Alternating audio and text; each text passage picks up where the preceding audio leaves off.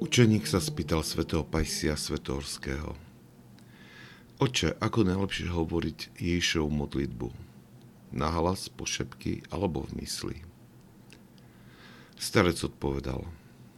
Ak hovoríš túto modlitbu nahlas, rýchlo sa unavíš a to ťa prinúti prestať. Je preto dobré, keď ju hovoríš niekedy po šepky a niekedy v mysli.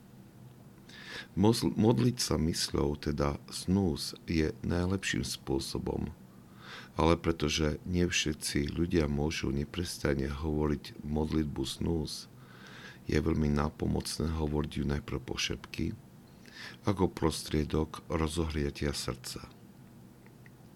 Môžeš teda začať ju hovoriť po šepky. Potom pokračuj v jej hovorení mysľou a neskôr znovu pošepky a potom znovu mysľou.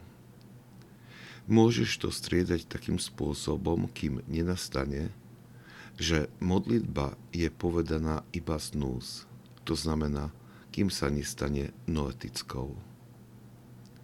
Potom sa človek modlí so svojím núz a jeho srdce skáče, je plné radosti, príjma božskú lásku a zakusuje nebeské stavy.